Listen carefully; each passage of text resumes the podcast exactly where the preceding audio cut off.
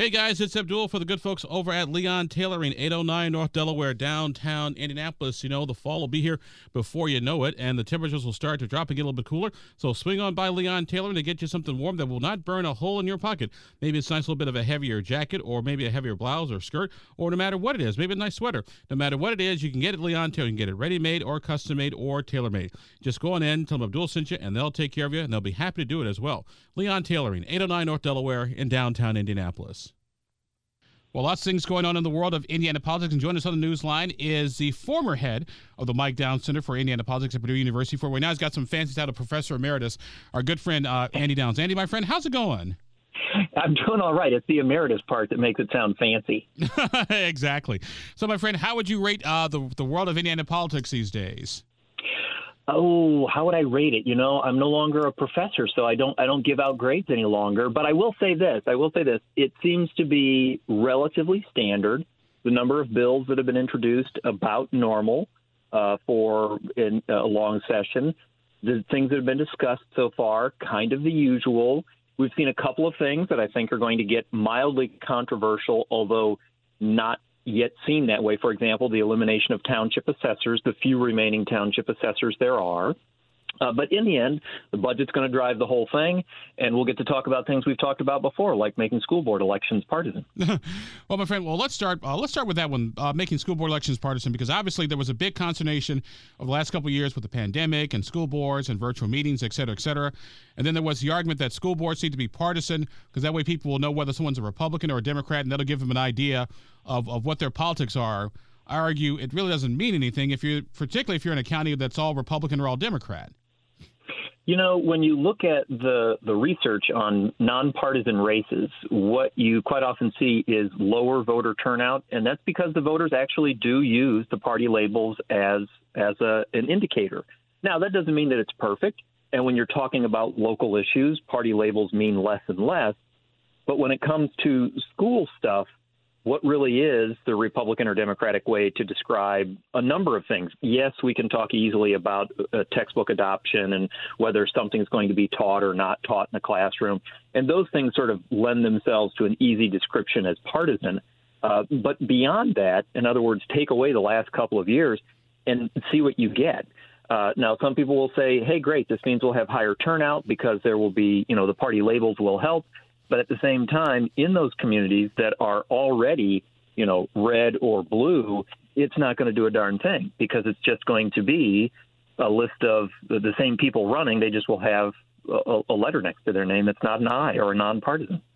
And speaking of the school districts and school boards, obviously property taxes are going to be a big deal this session, although I'm not quite sure how much lawmakers will be able to do this session in particular, because the Department of Local Government Finance has to do all its math, and they'll get the rates out and the whole nine yards. But we're expecting increases anywhere, my friend, from like 8 to 12%.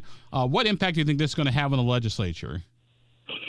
You know, I think they've, on the one hand, complicated their own existence by saying, let's talk about getting rid of income tax.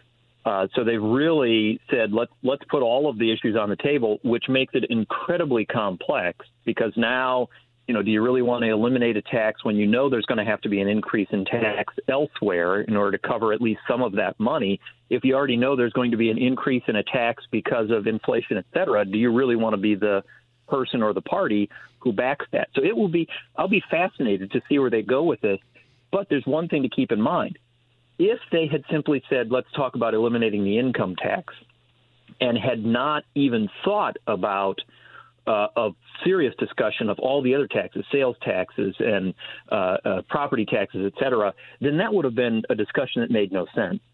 Now, the upside is, my understanding at this point, as we both know, these things can change. My understanding at this point is really what they're hoping to do is set themselves up for a serious study of the issues so that in 2 years they could take some sort of action. Whatever that action is, we don't know. This is not something to do on a whim, and this is not one of those times when they're going to, reduce the income tax by 0.01%. That they've done that. That they've gotten what they can get out of that. This needs to be about a serious discussion about taxes. Our guest in the room today is our good friend Andy Downs, formerly of the Mike Downs Center for Indiana Politics at Purdue University Ft. Wayne, now Professor Emeritus of the Institute. So we're talking about some of the issues facing Hoosiers, particularly from the political landscape. My friend, from that issue of property taxes, obviously the bills come out in May, and ironically, that's when we got a primary coming up for municipal elections, and then the other bills come out in October, which is just a few weeks before the November elections. How much of a I guess consequences will local governments have to pay with the property tax assessments, or can folks say, you know what, hey people, this was just market force values, this wasn't us? Well, that's certainly the first thing they're going to say. This is a sign our community is doing well, because the value of our property, people are wanting to come here, and the value of our property is going up. If people want to buy, and the value is going up. So that, of course, will be like step number one for trying to blunt the effect of this. Another part of it, though, is actually going to be pointing out that municipal governments, which are basically the only thing on the ballot, are only one part of your tax bill. And so all the incumbents will be talking about how they've held the line on taxes, and any increase you have is either because of market forces or some other government. And so they'll point at another government. And as long as somebody has to explain all of this to people, they're losing, as we know. Explaining the complexities of property tax system is astounding. I have been in rooms with community leaders and asked them, how many entities tax your property? And nobody can ever name all of them. And so then when I start naming them off, they just look at me like, holy cow, I didn't realize it was that many. It's complicated, but I think incumbents have a way around it, especially if people are in general happy with the services they have been getting. So let's say you're in Indianapolis and you got issues with crime or roads or infrastructure. I see some challenges popping up in May and November. Like I said, at least right now. Absolutely. Yeah, maybe even in May. And that's the other thing to remember. When you start talking about folks who are running in a primary, they can go at issues that are a bit more narrow than what the general population is interested in. So if somebody's seeking a Republican nomination and Republicans on the council or a mayor's office or even a clerk treasurer have been more supportive of expanding government or borrowing more money or, you know, doing the things that are easily defined as potentially in conflict with Republican values, you know, that could end up changing the outcome of elections in primaries. We've seen, you know, Hamilton County's had these primaries for quite some time where people are having that sort of argument. Same thing could still happen in May. But when you get to November, if you get out of May and you've had to spend your time talking about how things are not being done in a fiscally responsible way, if you get to May and everybody loved what's happening in the city, well, then your primary argument is sort of gone. And it becomes easier for an incumbent to just say, this is a guy who wants to cut the funds that are providing you with these great services. My friend, what do you think about some of the bills that are out there to sort of alleviate this property tax issue? I know one would like lower the assessment cap from 1% to maybe a few points lower. Others would almost sort of like the old days of the property tax, PTRC credits, and then the assessment issue right there. What do you see happening this session, if anything? Yeah, I'm not sure that anything will, in part because, as you pointed out, the bills aren't out yet, and the numbers aren't all crunched yet. So it's a little hard for anybody to say, we know the following. We can speculate. We can be pretty accurate in our speculation, but we don't really know the effect of anything until after the thing has happened. I do think that what will end up happening is, because of the interest in eliminating the income tax, because of the reality of property taxes going up, and because of a few other indicators, people are going to say, we need to have a serious conversation about the breadth of taxes, not just some minor part of taxes. That's my hope, I should say, because this is not something to mess around with. When you start, you'll remember when we went to 1%, 2%, 3%, we had to amend the Constitution to do it. Are we now saying we need to amend the Constitution again? I mean, is the Constitution something we're going to be opening up every, 15, 20 years in order to address current fiscal situation? That I'm not sure that that's very Hoosier in its approach to things. Our guest on the program today is our good friend Andy Downs, the Mike Downs Center for Indiana Politics, Purdue University Ft. Wayne. Andy, Professor Emeritus of the Institute, so we're always good to have him on the radio program. Andy, another big news item happened last week. I wanted to get your thoughts. Jim Banks, the congressman up in your neck of the woods, up in Ft. Wayne, has decided he wants to run for the U.S. Senate. That's caused a little bit of conversation with some Mitch Daniels folks. What do you think, my friend? Well, I think that Jim Banks is a good campaigner. I think that he's somebody who doesn't make decisions on a whim. And so if he has announced he is running, he must have data that says it's a winnable race. This is not, you know, he's not going into this to lose. He's going in to win. He's not positioning himself for something else. Jim, you know, started out at county council level, made it to the state legislature, made it to the House of Representatives. This is a trajectory he's on, and I don't think that he's somebody who wants to see that trajectory thrown out because of a loss. So I start with the assumption he must have data that says it's winnable. And we do know, for example, Club for Growth already started running a television commercial that was anti-Mitch Daniels. Whether you want to say it's pro-Jim Banks or not, somewhat irrelevant because Daniels was the only name mentioned in it. There's been some polling. I'm aware of it. I think it's 2 polls right now that came out that put Daniels in the mid-30s, if I'm remembering right, mid-30s for percentage of vote in the Republican primary. On the one hand, that's not great if it's a 2-person race, but if it's a 3-4-person race, you know, 30%, 35% could be enough to win it. And given the state of Indiana right now, the person who comes out at Republican primary is certainly the front runner for the November race in 24. I do also know it's creating some cascading up here. We already have Andy Zay, member of the legislature, who's saying he's going to run for Banks' seat. I've heard from a couple of other people who've heard rumors of people who are looking. I spoke with somebody the other day who had been contacted by one of the parties, not the local party, one of the parties to say, hey, would you think about running? So it's viewed as a safe Republican seat, and it's going to end up being hotly contested up here.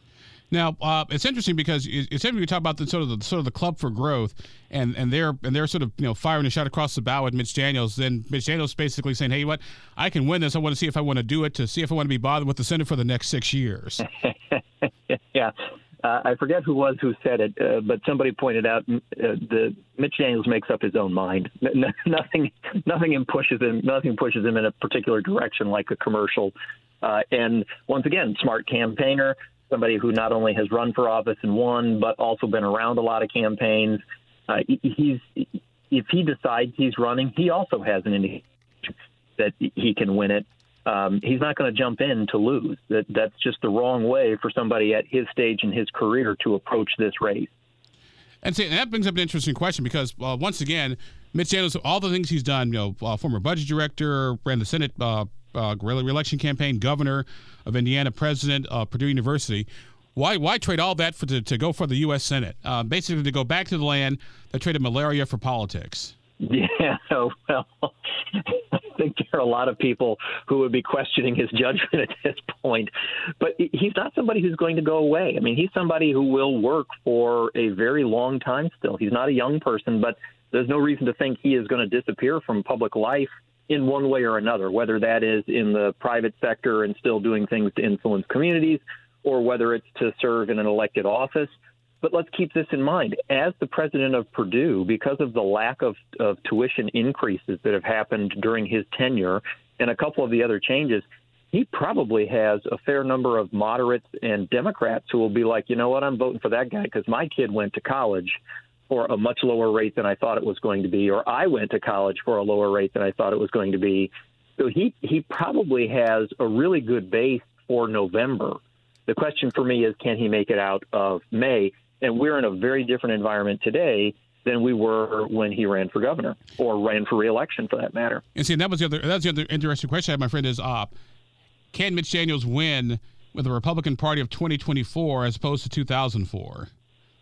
I absolutely believe that a race that has 3 or 4 people in it, he definitely can. Absolutely. Because what you end up with is a fracturing of the vote, and more likely that fracturing will happen on the right as opposed to the closer to the center, is my guess based on what we've seen in other races. So if that's the case, yes, he absolutely can. But head-to-head, I think that's a different story. And one of the, we had been talking about Victoria Spartz as a potential candidate.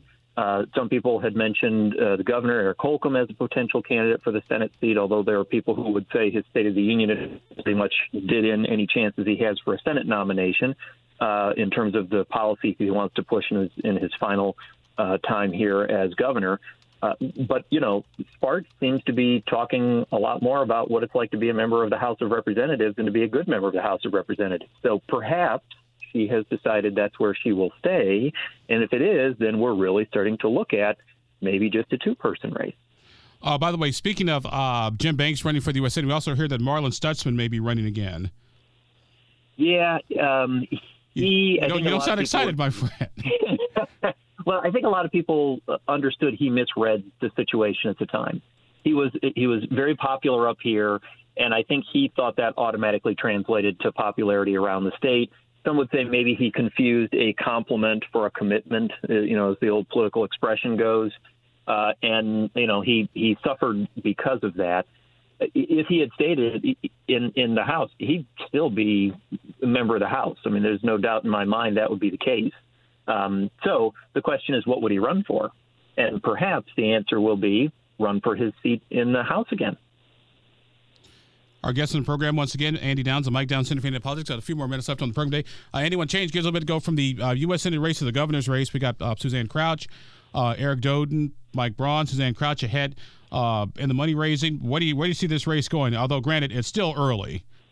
It is. You know, we were just talking about the Senate race. Now we're talking about the governor's race, which means we've blown past the municipal races like no one's business. But, you know, we talked a little bit about that. So I guess I got to give us a little credit. I see an unbelievably expensive race happening there. I mean, we're already talking about people who have raised millions of dollars between the top candidates. That's only going to go up. It's possible somebody may choose to drop out if things continue to not look so good. But when you're bringing in, I mean, think about this for a second. If your polling says, you know, 10% of the population knows you, but you're able to raise $3 million, well, $3 million can buy a lot of name recognition. And so part of me wonders if it's going to be possible for people who are able to raise the money to do a complete assessment of their status in the race and ask themselves, should I get out? Am I going to lose this by too much? I don't want to lose something that costs me the opportunity to do things in the future, that sort of a thing. I think we're just looking at an incredibly expensive race, and one that will be interesting to watch in terms of, you know, the three people we talk about most often, and, you know, Braun, Crouch, and Doden. That's an interesting combination of individuals on a debate stage. I think that would be an informative debate in many ways, missing some of the theater that people may watch debates for. But I think it would be an interesting opportunity for voters to really ask themselves, what are they looking for in a gubernatorial candidate, and then try to decide which one of these three ticks the most boxes, because I doubt that any one of them is going to tick every box for a large number of voters. And we got about a minute or so left. Any race in particular you're paying attention to, either municipal or statewide, or for that matter, any particular piece of legislation you're keeping an eye on over in the Indiana General Assembly? Oh, you know, I'm always flummoxed by those sorts of questions because theoretically they're all interesting to me. I will say the school board legislation is interesting. I will say the "Don't Say Gay," put that in quotes, please, legislation is interesting. But when it comes to the long session, it's always the budget. And in this year, because there is so much in reserve right now, I'm going to be curious to see how legislators deal with that. They don't want to take on a bunch of operating costs, which means we could be looking at a bunch of one-time expenditures. So that could mean a bunch of infrastructure work. It could mean a number of improvements to school buildings, those sorts of things. So the budget, I think, still has to be called the number one thing, whether we like to talk about it that way or not. All right. Well, our guest on the program today has been Professor Emeritus of the Mike Downs Center for Indiana Politics, Purdue University Ft. Wayne, our good buddy Andy Downs. Andrew, my friend, it's always great to talk to you, and you and I will be chatting again in the near future. I may have some political news for you down the road here. All right. I look forward to it. Thanks for having me on. This podcast was produced and edited by Chris Spangle and Leaders and Legends, LLC. If you're interested in starting a podcast or taking yours to the next level, please contact us at leadersandlegends.net.